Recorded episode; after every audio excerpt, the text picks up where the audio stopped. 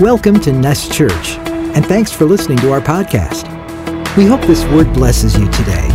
For more information, visit nestchurch.com. We hope to see you soon. And remember, You are loved. You are loved. God is good. Man, all the time. Yes, yes. Today, I- what I want to do is, uh, as we get started here, I, want to continue with where we're at. And um, is, if, is there any guest here, um, anyone here for the first time? You're a guest and you are, are, are here today and you're part. Anyone? I'm not going to make you do anything. All right, amen. I, I, know I know that's a scary part when you get to places like, I don't know, you know. So, with that said, I'm going to ask you to come up. No, I'm just joking. I know I should. But uh, we just want to welcome um, guests. We want to welcome you as well, just for being here, and and for those that are are are are, are, are re-guests and revisiting us and or whatnot, and and and uh, for new guests as well.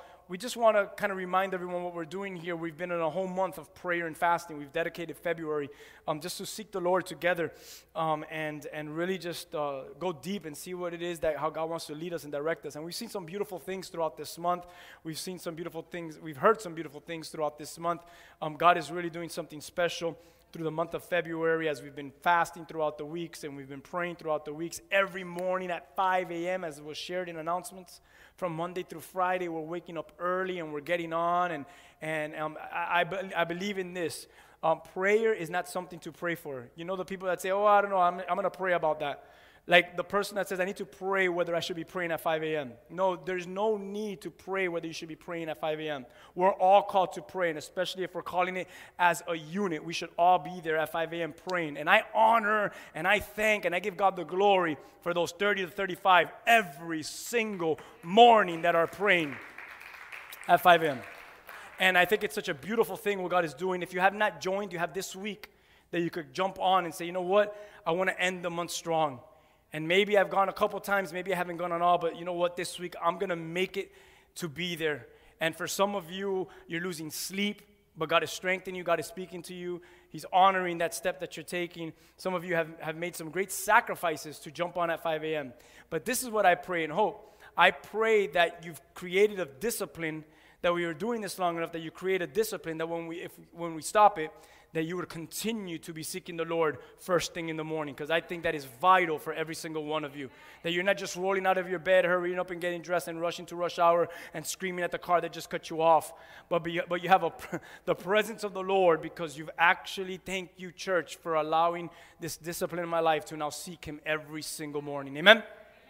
So we just welcome you in that. So today, this is what I'm going to do. Uh, we, we've been really geared or focused on praying, on preaching every single Sunday this month on praying and fasting, challenging um, ourselves to go more and what it looks like throughout this month and what it's been looking like. Today, I want to continue that. And today, I'm going to speak about prayer. And, and I know I've, been, I've spoken about prayer in the last few weeks, but um, maybe I'll just stick on prayer today where I won't go any other place. And if you're writing notes, write this down. Today's message is titled this it's titled Prayer, the Greater Work.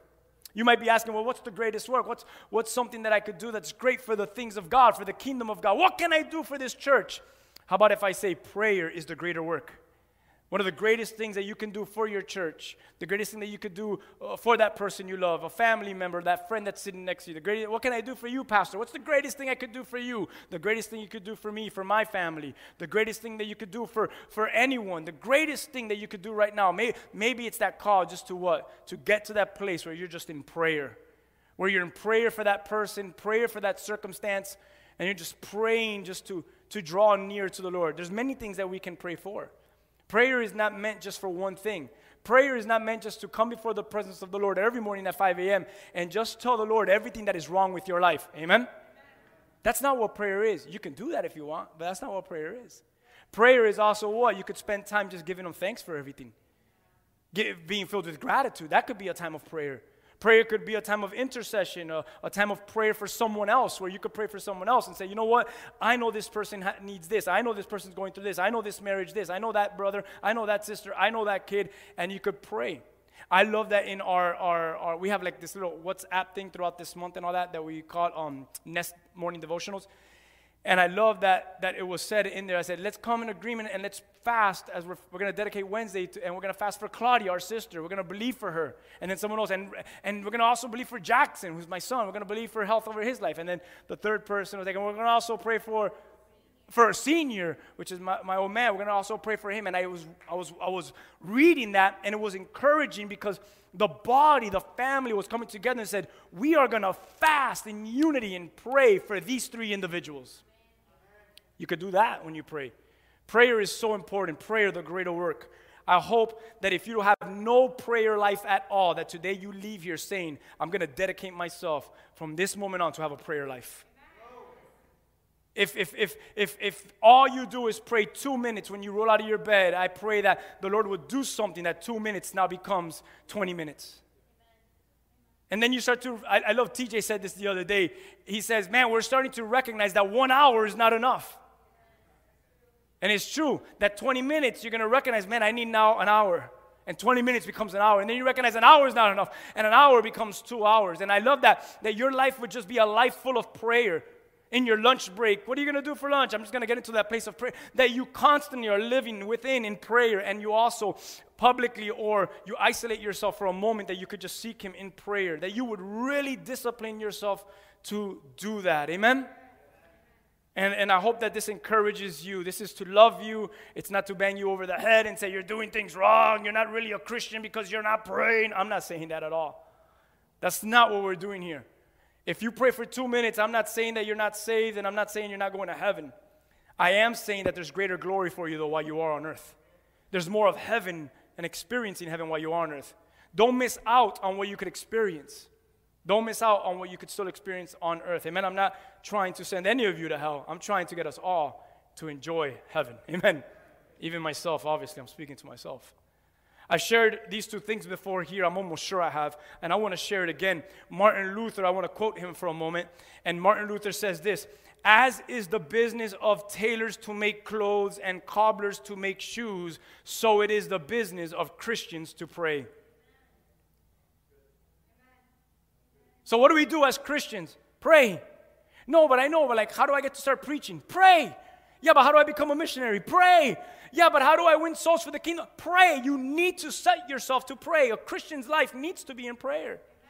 Because if not, there's no direction for you in what to preach. There's no direction for you in how to be a missionary. There's no direction for you how to save someone's soul. It has to begin, it has to be that foundation. It's got to be rooted in that, in prayer. Amen.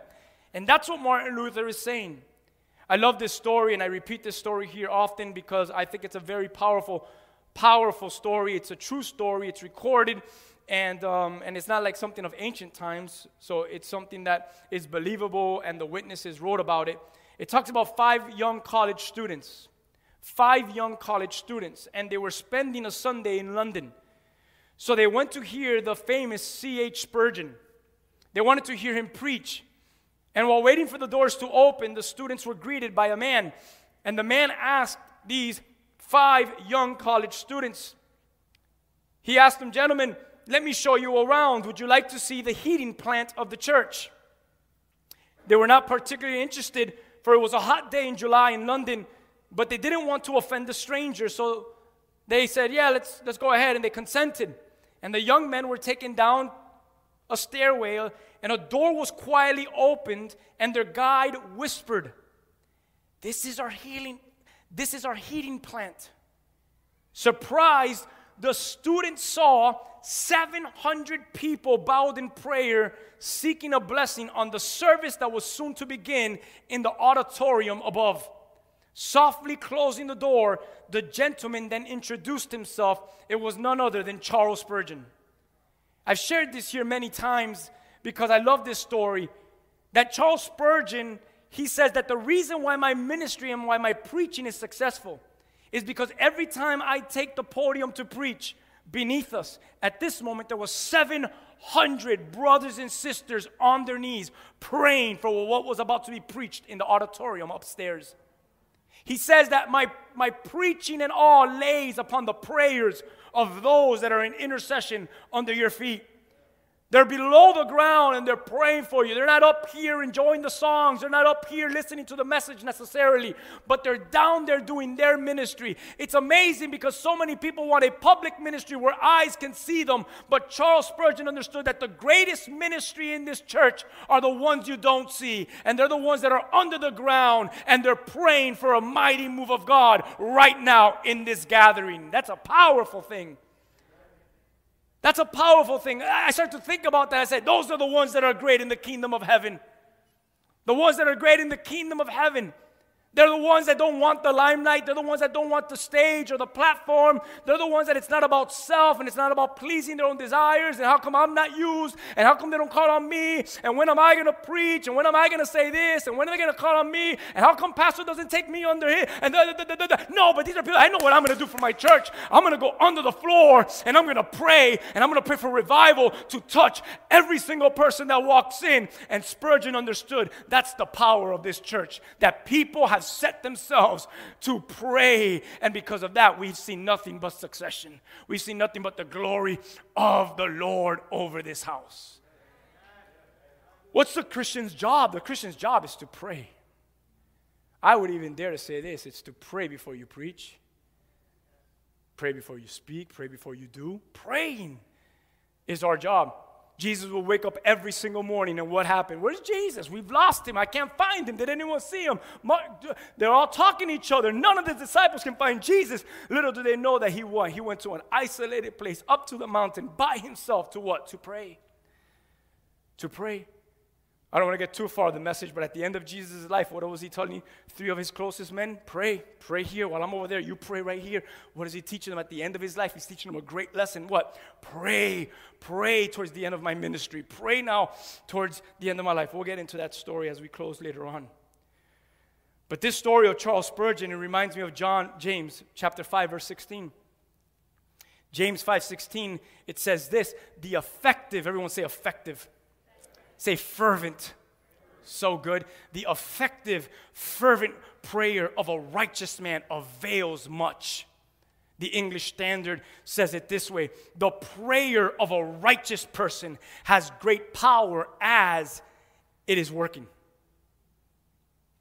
Think about those words for a moment effective, fervent prayer of a righteous man. And when it says man, it's man and woman there, avails much. And we believe, I want us all to know this, we believe in the sovereignty of God. In this church, we believe in the sovereignty of God. Do not get me wrong. God is sovereign 100%. We believe in that, in the power of God. But we can't look at prayer as this, as, oh, well, God is all powerful. He is sovereign, right? He knows all things, so it doesn't really matter if I pray or not. That's not the heart and the attitude of a believer. Well, because God is sovereign, I really don't have to pray. Then you really don't know what the sovereignty of God is really even all about. You really don't even know what the heart of God is really all about. Well, if God knows all things, then why should I waste my time prayer? We believe in the power of prayer and what it does. I mean, you look at the you look at Moses, for example. He moves the heart of God in prayer. Wait, Lord, I'm going to pray and I'm going to seek you and I'll move your heart not to destroy these people. To move the heart. Can you imagine moving the heart of God in prayer? I, I want to share one, one quick thing. I'll give you some, some points here. I guess I didn't write it like this in my notes, but point number one the power of prayer versus the power of the enemy. How many of you know that you have, or you felt, or how many of you have experienced that? Man, I don't know what it is, not just on earth, people but but maybe in the spiritual realm where you recognize like man i truly i know i'm convinced i believe in what the word of god or maybe you don't know too much about that but you just feel i truly feel i am against powers against me enemies against me. I feel like there's sometimes a force that comes against me. And sometimes it's difficult to do things. Sometimes i feel a struggle in the spiritual People might call it all kinds of things, but I'm telling you, it's the spiritual realm, and, and you feel all these things. Well, Paul does a great job in reminding us about this in Ephesians chapter 6. In Ephesians chapter 6, verse 10, he tells the church, he says, Finally, my brethren, listen to these words. He says, Be strong in the Lord and in the power of his might. He says to put on the whole armor of God so that you may be able to stand against the wiles of the devil, the scheming plot, the twist of the devil. Here is Paul the apostle, and as he's writing this letter to the church of Ephesus, he's writing to us even here today as it's a reminder hey, we need to be strong in the Lord. We need to be uh, po- we need to have the power of his might upon us. And in, the process of, of being strong and in the power of his might, what do we have to do? In verse 11, he breaks it down for us and he says, You need to put on the whole armor of God, not just pieces of it. You know, today I didn't feel like putting on the helmet of salvation. So I just put on the shoes of peace. That's going to get you in danger. You go to war in these days when swords are being swung in the battlefield and just put on your sandals and see how good it does without having your helmet as well. When they give you one blow to your helmet, you, will see what, what's going to happen to you. You go and you say, Well, today, you know what? I wore my helmet. Pastor, you should be so proud of me. Today I woke up. God, you should be so proud of me. Today I woke up and I wore the helmet, but I didn't put on the breastplate of righteousness. Really. It's an incomplete man. It's an incomplete man. And this is what Paul was saying. Paul was basically saying, Hey, in this world, in the, everyone say, in this world. Yeah, in this world, we need to make sure that we get this. We are complete in Jesus. We need to be complete men and women. Complete. Uh, not just pieces of it, you know, not just one here, one. It's complete. Take that for what it means. I don't think I have to give you analogies of what that is. Complete people. And Paul even says, so when you get dressed, make sure you what? You get dressed what? Completely. You don't just go outside and say, I wore my shirt today, and you put no bottoms on. That's. It's a mockery. You're gonna get fired. You go to work tomorrow. Don't do that. Don't do that. I shouldn't even try. But when are you gonna take that literally? But but you go to work tomorrow and you try that. See if they let you come back the next day.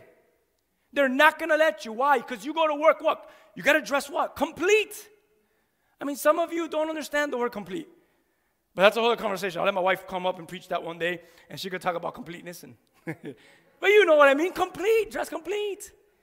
Dress complete. So Paul says, what? Dress complete. Put on the what? The whole armor of God that you may be able to stand against the scheme. What does that mean? That devil is scheming, he is plotting, he is drawing out plans to what? To destroy your life, to destroy your family, to destroy your marriage, to destroy your children. Do you know how much the enemy has tried to destroy this church? But what do we do? We stand against the destruction and the plans of the enemy and we say, We're dressed and we're ready for battle. We have the helmet of salvation, the breastplate of righteousness, the belt of truth, the sword of the Spirit, the shoes of peace. We, we put on the whole armor of God. And that's what Paul is saying. We put the whole armor of God that you would be able to withstand this. Oh my God, my family's been attacked. Well, let's have a conversation and see if you're dressed for the attack. Oh my God, my marriage is being attacked. Are you dressed? Oh my God, my children are being attacked. Are you dressed? Oh my God, my neighbor is. Are you dressed with the whole armor of God? Man, I feel like Satan is really really attacking me lately. I feel like the enemy is coming against me strong. Are you dressed with the whole armor of God?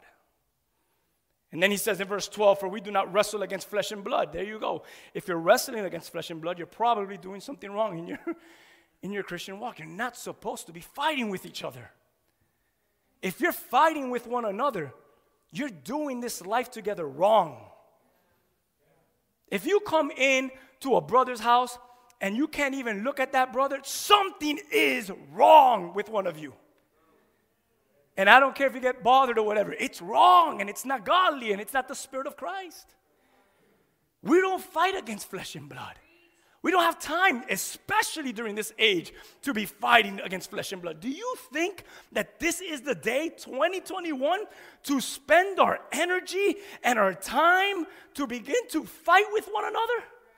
If we're going to fight against anything, it needs to be against darkness. It needs to be against the false messages that are being presented in this world. It needs to be against the false ideas, the things that they're teaching in our schools, the things that they're passing in laws, the things that are being said all around the world. Those are the things that we need to fight against for the things that are holiness, godly, and the righteous things of God.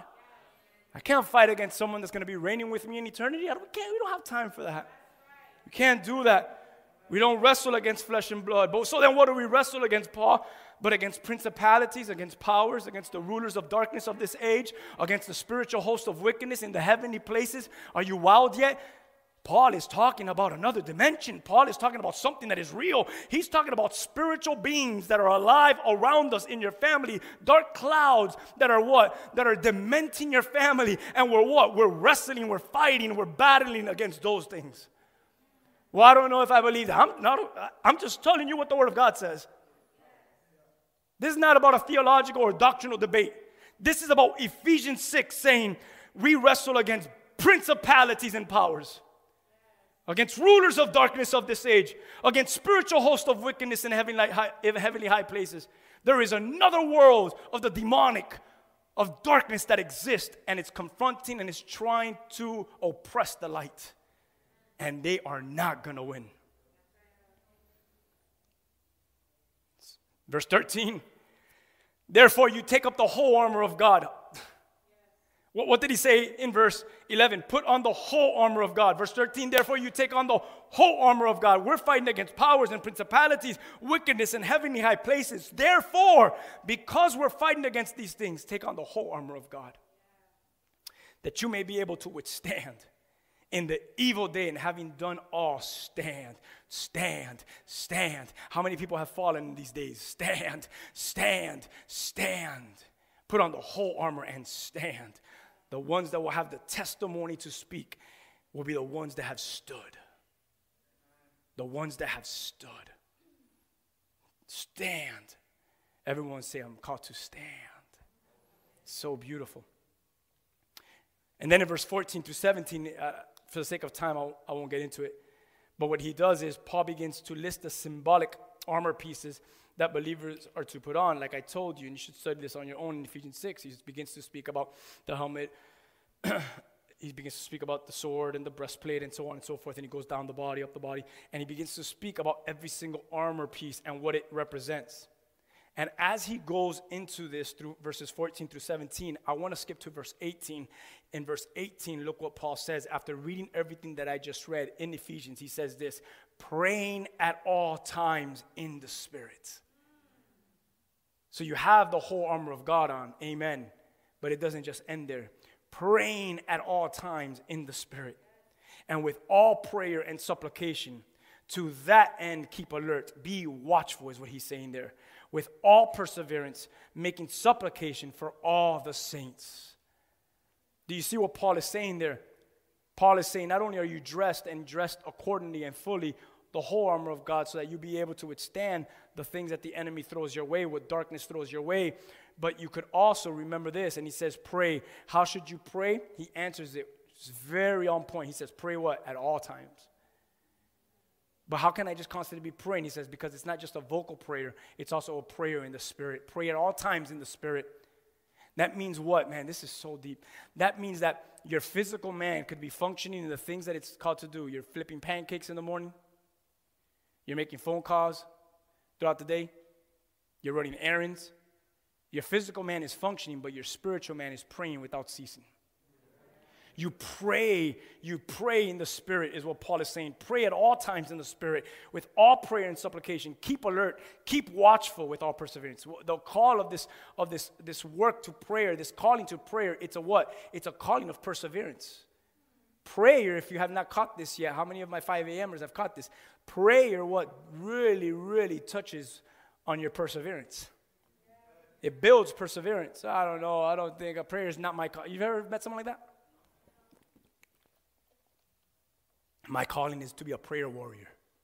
I, I, that's what I do. I pray. I'm like, that's what we should all do. But what we've done in the American church, Western Christianity, is we built a ministry and we've called it what? The prayer group. The prayer warriors, the intercessors. I'm not saying that's wrong. We have a prayer group that prays every Saturday at 9 a.m. How many are you? Four? That's crazy. Four. When in reality, what? 100% of the nest should what? Be intercessors, prayer warriors. That's what we do. It's not a group. It's not like, oh, yeah, that, that, that this section is, is, is man, they, they just have a special anointing and grace over them in prayer. That- biblically, you can't find that. What do you mean they have a special grace and anointing in prayer? We're, we have a special grace and anointing in prayer. It's not just this group. What do we, what do, we do? Oh, so, so we excuse ourselves from praying because that's your job to always be praying, while my job is to just live off those prayers. No! We are all called to prayer. Sometimes I like that whole intercessory stuff. I'm into all that stuff. Really, I'm into all that weird stuff. I love all that stuff. But like the whole like inter, I like all that. But at the end of the day, it freaks me out too deep inside. Like I like it, I do it. Yeah, let's do intercessory. But in the inside, I'm like we're all intercessors. And if we're not, then there's something wrong. We're all intercessors. We're all praying. We all should be praying. All right, amen. Praying at all times. In verse 18, Paul doesn't just call a special group in his church to be prayers of all time. He's writing this letter to the whole church. You're all called to pray at all times. It's all of us. I mean, you could join us at 9 a.m. But I want all of us to be people of prayer. Pray at all times with what? With all perseverance. Don't give up. Why? Don't give up. I'm going to get to this point eventually because you're going to see that you're going to pray for years. And sometimes you pray for one thing for many years and that one thing hasn't come to pass. Like, well, obviously, God doesn't hear my prayers. Yes, He does. But we just have to recognize that when we pray, it doesn't mean that it's automatic. When we pray, there's a faith that's always in His timing, and it's always according to His will. Sometimes we pray and we pray what? Our will. And we pray the, the, our, our perspective and our will to be done. And we know the wordage and we know how to twist it so it could sound like really God's to do it. But, but it's God's will. It's God's will. It's God's timing. It's never our timing. So, what are we to do? Just persevere in your prayer life prayer life. Just keep going. Pray for all the saints. Prayer is a weapon that is given to a believer for what? To fight and to fight in what? In a spiritual warfare, as Paul says it. If you have lived in this last year, you should know there is a spiritual warfare. There's spiritual warfare. And if you've come to the place to finally, yes, I now I fully believe that there's a spiritual warfare going on, then prayer is your weapon. What prayer what weapon do I need for this war that I'm in? Prayer. You don't need to practice your fighting. You don't have to get um, licensed to get a gun. If you want to do that, that's cool. Go to the range. I'm not, I'm not against guns. I'm just saying. You don't have to take out your swords and your knives. You don't have to park your car and tell the guy to get out of the car. Your greatest weapon is a life of prayer. You don't have to buy a bulletproof vest. You don't have to pray and let the Holy Spirit lead us. Amen? People of the Spirit, pray at all times. Prayer is a weapon, is what Paul is saying. Paul's letter here is to pray. It's a responsibility, a work that we're called. We're called. We're called to pray. You should write this down in your notes. I am called to pray. And if you want, in your little, in maybe quotations, parentheses, whatever you want to call it, then you could put, it's not just the intercessory group. we're called, I'm called. I'm called to pray. I'm called to pray. We have an enemy. We have what we know as a devil. We have devils and their armies that we're in constant battle with, and we need to be able to stand against them, fighting off the fiery darts, the schemes, putting on the armor of God. In reality, what is that? The intimacy with God. We need to put on the intimacies of God and pray at all times. And yes, it gets hard sometimes. I said sometimes, sometimes your, your prayers are not answered right away. Sometimes you don't feel his presence the way you know you have in the past. How many of you have prayed and you're like, man, I've been praying for like a month and I have not felt the presence of God in a long time? Sometimes it gets like that. Sometimes you're praying and it's a prayer in the valley, and like, man, I have not felt the presence of the Lord in a while. And I'm like, this is a beautiful moment to be in. Why? Because right there is where He's building your perseverance. Right there is where He's building the deep part of you. That, wait a minute, will you pray though you don't feel? Because why? Because this is now going to teach you that it's more than a feeling and it's more a call to obedience. And that's the reality of our prayer life. Our prayer life is not just so that we could get a goosebump or so the hairs behind our head, our neck could rise up. Our prayer life is not so that, oh, I could feel this energy. The prayer is not about that. The prayer is a life of obedience dedicated unto the Lord. And because of that, I'm going to pray whether I feel or don't feel. I'm going to pray because that's what I'm called to do. I've seen people do all kinds of things in prayer. In, in, all right. Sometimes you feel that the more you pray, the more you are afflicted. How many of you like every time I pray for something, I get more harassed? every time I pray for something, I feel like I feel like greater things, uh, bigger things start to happen. I'm like, oh, that's good. That means that God hears you and even the enemy hears you. and they want to stop your prayer. The enemy wants to stop your prayer life. That's good. Keep on praying through that affliction. Keep on praying through that hardship. Keep on praying through that, through that difficulty. Keep on praying. Why should I keep praying? Because it's your calling, it's the greater work. Amen? I hope you could relate to some of these. I'm sure I just mentioned like three or four, but there's so much more. But Paul says, what? You pray, and you pray with all perseverance, meaning you don't stop. You, you don't put it off as if it's not needed in your faith walk anymore. You pray at all times with all perseverance. You have an enemy that wants to what? He wants to destroy you, he wants to destroy the work of Christ, he wants to pollute everything that stands for the truth of his word, the truth of God. So pray, pray, and you pray for the saints. Why do we have to pray for each other? Why do we have to pray for the saints? We just opened up this word for what? Praying over Lucy, praying over Sophie's family, praying over Vanessa, her cousin. Why? We're praying for the saints. We pray for them because many of them are struggling too. Many of you, how many of you, do not raise your hand, please, but unless you want to, but many of you in here are struggling. And if I were to say, come up here right now, every single one of you, if, if I had the mic, right, if, share your struggle right now, I, I wonder if we would ever leave here. Every single one of you has a struggle. So, what do we do? We pray because we're struggling. Some of us are struggling. Some of us are being persecuted, man, by our own families, by friends, by our very own workplaces. But we powerfully pray, the tongue twister, powerfully pray against a powerful enemy. And we see that this powerful enemy has no power under our prayers. He's actually weak before the prayers lifted unto God. Prayer seems like it's such a hassle at times, or it seems like it'd be such a hassle to me. How many of you ever said? Ah, prayer sometimes it's just so hard. It's hard. It's a hassle. It's I just can't do it. And, and, and, and many times when I'm at that place, I recognize, wait a minute, that's because I've allowed it to be about me and not about Him. No wonder prayer is such a hassle for me because it's about me. And I've stopped making it about Him. Our crying out to Him is from deep within. Our crying out, our prayer life is from the deep parts within. It's in spirit and in truth, the scripture says.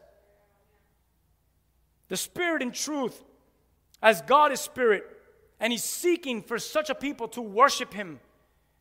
What, is this, what does this tell us in John chapter 4? It's telling us that prayer is intimate. I'm going to read the scripture to you, actually. I wasn't going to read it, but I am in, in John chapter 4, verse 23 and 24, John writes in, in this book, it's written this it says, But the time is coming, indeed, it's here now, right now, right here, present before us, when true worshipers will worship the Father in spirit and truth, and the Father is looking for those who worship Him in that way. For God is spirit, so those who worship Him must worship in spirit and truth. It's an intimate call that we're called to prayer and worship. It's a place of intimacy, it's a place of devotion. It becomes about Him. It's not necessarily about us as much as when we pray. Trust me, I'm not talking to any of you. I am really talking to myself. We, we want to make it about ourselves.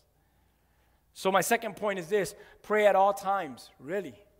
I, I literally put a question mark in my notes. Pray at all times, Paul? Really? Like, pray at all times? You want me to be a weirdo? Praying at all times? In Romans chapter 12, Paul gives an insight of some Christian disciplines. You should read Romans chapter 12. And, um, in ver- I'm, I'm picking on verse 9 through 21. And in verses 9 through 21, he, he begins to speak about these Christian disciplines.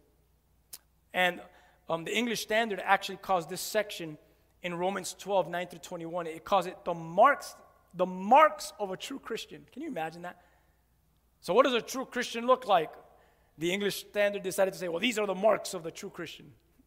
This is the fruit of a true Christian. This is what a true Christian looks like. So, what, what is it? For the sake of time, I won't get into all of it. So, what is some of the things that Paul writes in Romans chapter 12? He talks about let love be genuine. How many of you would agree and say that's a mark of a true Christian? Let love, let your love be genuine. You know what that means, right? unconditional, not with a condition. I'll love you, but will you in return do this back for me? You love with what? Genuine, genuine, genuine love. He goes on to talk about hate what is evil. I would say that's a mark of a true Christian. Hate evil. Be fervent in spirit. It says, this is a good one. Ready? I'm going to test you guys here. Ready? Bless those who persecute you. Can you imagine that? Can you imagine blessing someone that? Pray, Ma, remember that day when Max was here, Pastor Max was here? And I, I forgot the story. God, I'm to massacre. I'm, I, if you're close to me, you know I'm really bad at telling stories unless I write them down. But he said something about someone stealing money. And he went to the house. I think he stole like, whatever, $500. And he went to the house and he knocked and he goes, Hey, I see you needed money, man. Here's like $500 more. Like, like he, he didn't ring the doorbell and say, as soon as he, hello, and just punch him and laid him out. He just says, if you stole from me, you must really need it. So what, what is that? That's blessing those who persecute you. It's a funny way of doing it, but man, it worked. Live in harmony, it says. Paul talks about living in harmony with each other. These are all good traits. These are all good things that we are to have. But in verse 12, he says to what? Rejoice. Rejoice in hope. How many of you know you have a hope? How many of you know that even Hebrews and all over Scripture, hope is answered, hope is defined, hope is Jesus Christ. Our hope is in Christ. He's the anchor of our soul. He, we have a hope, and the hope's name is Jesus. We know that, right? So we rejoice in Jesus, we rejoice in hope, but everything seems hopeless, not us. We are in hope. We are in Christ. Christ is not just in us, but we are also in Christ. We rejoice in hope. We are, he says in verse 12, be patient in tribulation. And then I love this. He puts this right in the list of things. Be constant in prayer. My God, Paul, drop the prayer. I can't. It's what you're called to do, church. Be constant in prayer. Verse 13. Contribute to the needs of the saints and seek to show hospitality. Man, be, be constant in these things. I, I like that word constant. In the Greek, it means something like this persevere. persevere. So he used a different word. Persevere in prayer, constant in prayer. Another way that you could define this is this be diligent in your prayer. When we look at prayer, it's something that we are to discipline ourselves in. You might agree and admit that your prayer life is in desperate need to, to grow and to get better. Man, we are living in an age and a time, if there's anything that we should be doing during this moment, is to pray.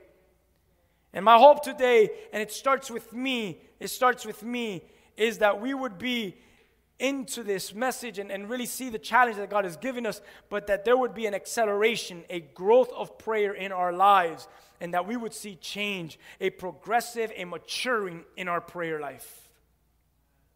1 Thessalonians 5:17, there's the famous scripture from Paul again to the church of Thessalonica. He says what? Pray without ceasing. It deals this passage of praying without ceasing, this passage of constant and diligent in prayer. What that deals with, it deals with the attitude that the believer is to have. One of constant devotion, one of constant fellowship with the Lord, that we are aware and desire to be in His presence each day. Seriously, how many of you outside of today have been in the presence of the Lord outside of today? Think about that. How many of you have really cried or prayed or worshiped the Lord outside of today? Could the Lord be challenging you of saying, Do not any longer let Sunday be the only day that you worship me? Do not let Sunday be the only day that you get into my word. Do not let Sunday be the only day that you actually bow your head, close your whatever. Don't not let Sunday be the only day. You are called to constant devotion and fellowship with God. When? Every single moment of your life. Pray at all times, really, really. At all times. In Daniel chapter 6, we see an awesome story, one that we you may know of, a very known story. King Darius is, is, is, is the, he signs a law in Daniel chapter 6. And as he signs this law, it's a, a law that is, it covers 30 days. And he passed this law that for 30 days, no one is to pray to any God. I mean, wow, did he really get full of himself? Did he really listen to the wrong voices? You know what you should do, Darius? You should pass a law for 30 days and no one's able to pray to any God, just you. You know what? That's a great idea. I would love to be God for 30 days. Can you imagine that? So for 30 days, he says, No one is able to pray to any God but to me, to King Darius. So Daniel was one of his men.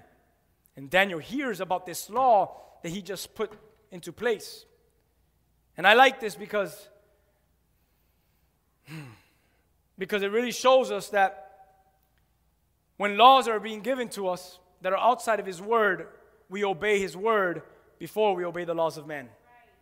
And I love that about this passage. There comes a moment in our life, like I get it, your law, and I have to expect, my, I have to respect my authority. But in this moment, you've gone a little too far, and you've what? You've come against the word of the Lord. So as much as you are authority, I can't come under you. And that's what happens in Daniel's life. He's given this great position among Darius's men. Verse 3 says that the reason why he's given this great position amongst the king's men because David ha- um, Daniel had an excellent spirit. Verse 3 says there was an excellent spirit in Daniel. So he hears about this decree. Again, for your notes, this is all found in the sixth chapter of Daniel. Daniel chapter 6. You could study and read it. It's a true story. And he hears about this decree. And he goes home and he says, What do I do? Actually, he doesn't say that. But what do I do? You know, three days, 30 days I can't pray to my God. 30 days I can't cry out to the Lord. So Daniel goes home and what he says is, Well, you know what? I'm, I understand King Darius passed that law, but, but I, I'm sorry to tell him and to anyone that wants to sneak up on me, I'm not going to obey that law. So he goes home and he doesn't close his windows with his windows open wide. There's a work and a process for them to go to the top part of the windows, the way those homes were built, to look into Daniel's house. I mean, talk about peeping toms here. And as they're looking into Daniel's house, what do they see? They see Daniel on his knees and he prays three times a day. I'm not going to stop praying. I'm used to, as it was custom since the early days, scripture says, as it was his custom since the early days, I'm going to continue to pray three times a day. I don't care what they say or what King Darius says. I'm going to continue to seek my Lord. wow. Talk about his prayer life being challenged. How many of you have had your prayer life challenged? But not like that. This guy could be executed and killed if he's caught. Well, guess what happens to him? He gets caught. Where does he get executed at? Or where, does he, where do they try to execute him at? Does anyone know Daniel's story? They throw him in a den of lions. What an execution that is. I mean, man, just put a bullet on me. My head off with a sword, a, den, a den of lions. But I love that in the midst of the lion, it's like the lion of Judah stepped in and closed up all the other lions' mouth and said, nah. First of all, see, the world system was not going to Conform that which was transformed by the renewing of your mind. Daniel's mind was renewed and it was not going to be transformed and conformed to the system of the world that he was living in. Listen to what I wrote here. His mind was made up. I wonder if your mind is made up. He was going to pray and he was going to pray at all times. His attitude was not going to change for anyone. He had one desire. You should write this in, the note, in your notes. I have one desire. Daniel had one desire, and it's this You'll have to kill me because I long to pray and to be in the presence of God. You'll have to kill me, but I'm not going to stop praying and seeking Him. See, prayer for Daniel, listen to this, had more value than life. Prayer for Daniel had more value than living. He says, if it costs me to die, then amen, but I'm not going to stop praying. To pray at all times, listen, was not an option for him. It was a relationship, it was intimacy with the Lord, and he was not going to stop. That's first off. Second, as it was custom in his early days, it shows us since Daniel's early days, he was in constant prayer. He was diligent. He persevered through the good days and through the dark days. And no one and nothing was going to take prayer away from Daniel's life. So, the only challenge that I can ask myself and you is this Do we see prayer in this way? Is prayer the greater work in you? I feel like I'm called to serve in this church. Awesome. Begin by prayer. You should start doing that. Just begin by prayer. Begin by prayer. Begin by prayer. My last point, not my end point, my, it's, it's not my ending point, but it's my last point. It's this some pray while others sleep.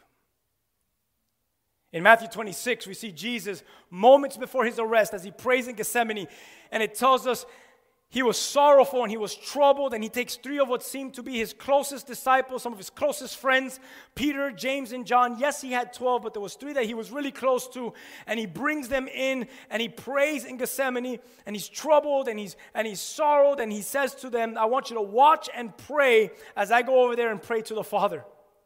And about three times he comes back to check up on his boys. Three times he comes and checks up on his friends. And every time Jesus comes back to check up on Peter, James, and John, he sees that they've fallen asleep. And something that he tells them in Matthew chapter 26, verse 41 says this Watch and pray that you may not enter into temptation. The spirit indeed is willing, but the flesh is weak. That's such a powerful statement.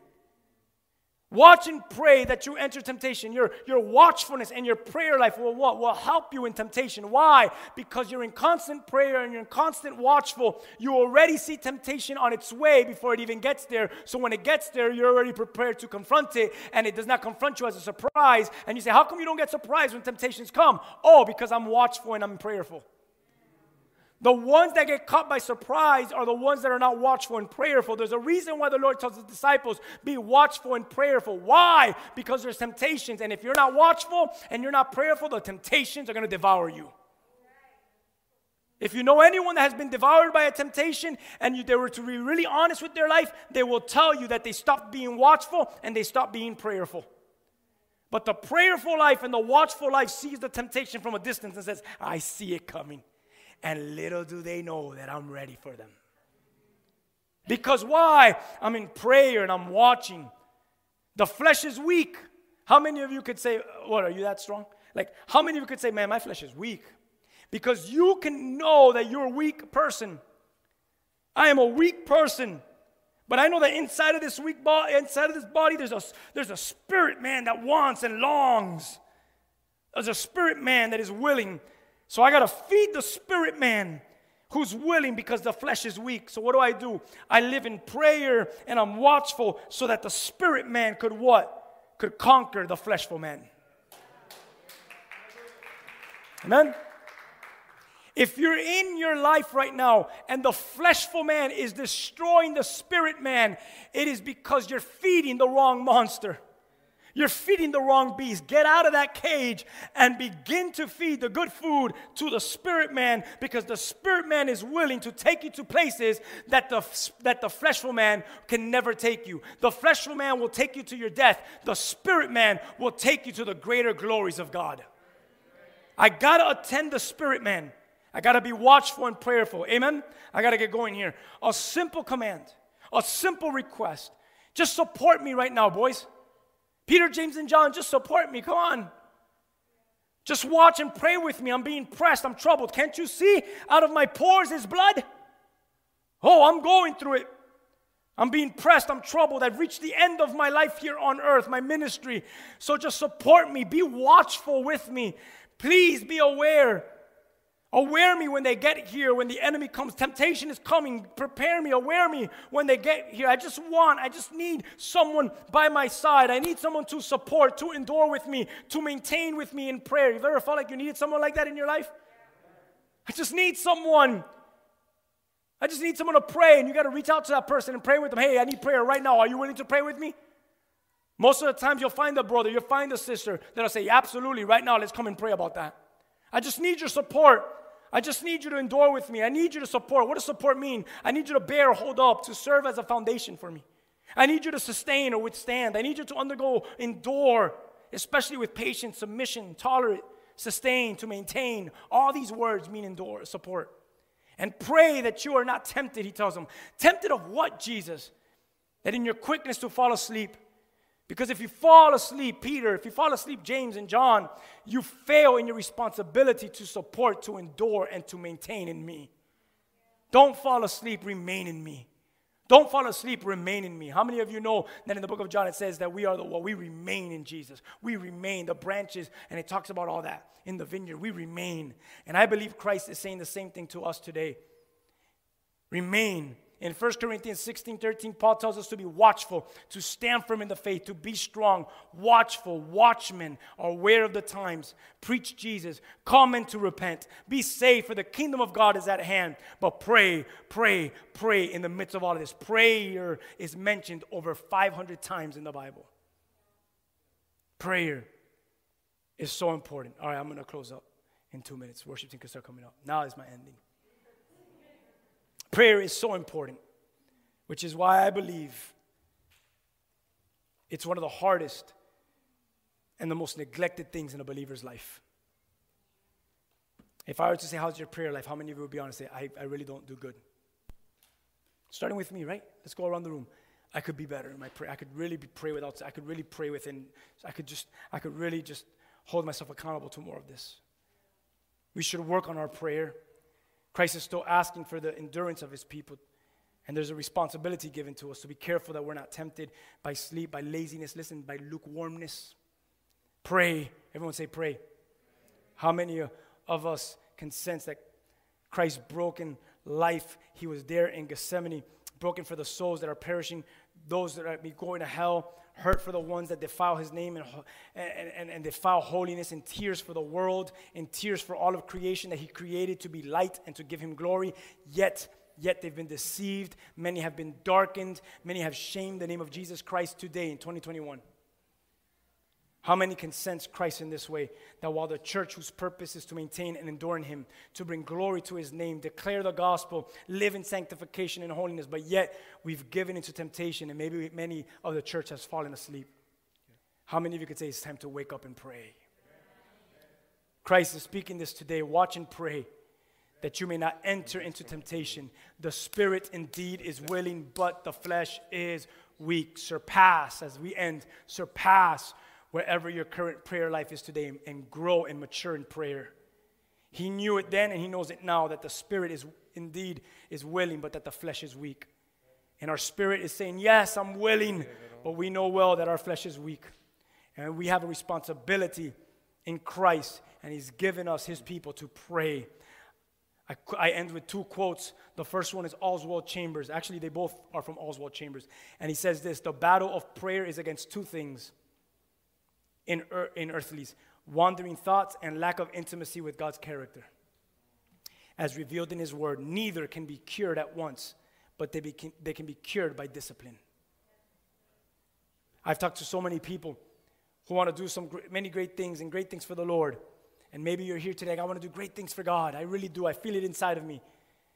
My advice is that you don't wait to do great things for the Lord, but that you start today by prayer. You start today by praying. We falsely defined what great things are.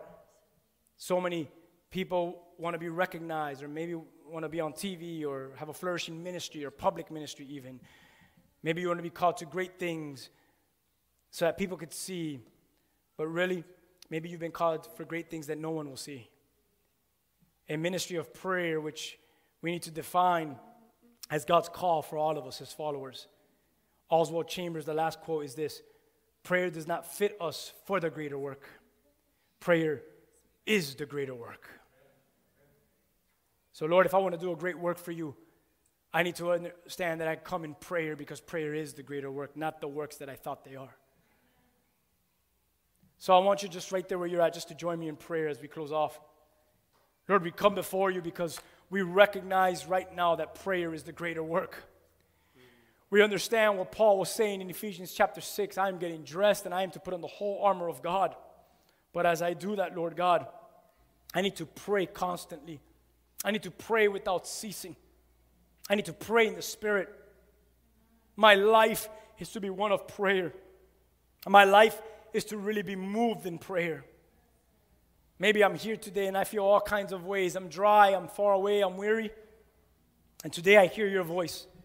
Today I learn your word, and I recognize that you're calling me to truly, genuinely pray and to work on my prayer, to really work on communicating and speaking to you, devoted to you, my intimacy, relationship with you. So, Lord, I pray right now over this house. I pray for everyone that's here, whether they're a guest or whether they're of this house, those that are watching us right now. I pray right now, Lord God, that you would begin to rise up, that you would begin to stir within them. And that every single one of us would be lifted up at this moment. And that we would be men, women, people of prayer. And that we would pray in all things for all things. And that prayer would be that, Lord God, which continues to move us in the sanctification and the holiness of God. That before we could ever do a greater work, that we would understand that prayer is the greatest work. That there are many great things that we can do, but it must start at the place of prayer. Because, Lord, we've seen in our lives that we could go forward, but then what? We give up and we don't persevere. We let the troubles of life to conquer us and we just throw in the towel. Many have started a race who are no longer even running it. But Lord, we don't want to start it to stop running it as we teach here, Lord. We want to run it as your scripture teaches to finish the race well. And Lord God, I want to be a person of prayer because if my prayer is not growing, if my prayer is not that foundation, then how will I ever be able to what to overcome in the other works that you have for me? In the other things that you may want me to do. If I myself cannot put myself into a place of prayer. If I can't persevere in prayer, how can I persevere in preaching? If I can't persevere in prayer, how can I persevere in and you can fill in your blank? So, Lord, for me to persevere in different areas of my life, here I am, recognizing that through this month of prayer and fasting, as we set apart this month, that Lord, you would explode, that you would put something in us that would explode our prayer life, and that we would never be the same, and that prayer would be something that we do, the greater work in us for the rest of our lives. And we say yes over that. We say yes, Lord. We say yes, Lord. Right there where you're at, can you just stand with me? And as you stand with me and we close, this is what I would love for you to do. I know I just prayed over you. But what I would love for you to do, we'll sing this one song. And as we sing this song, I'm not even asking you to sing it. As they sing this song over you, this is what I would love I want you right there just to meditate, right there where you're at, just to speak to the Lord right there. And really pray, and really pray about your prayer life. Think about your prayer life. Cry out about your prayer life. Make a commitment right now about your prayer life. And let that be what drives you forward from this moment on. So, right now, as we sing, can you begin to enter that place of prayer. Don't hold back, just pray. Just cry out and let the Lord do that greater work in you. Prayer, the greater work. Come on, let's give that to Him.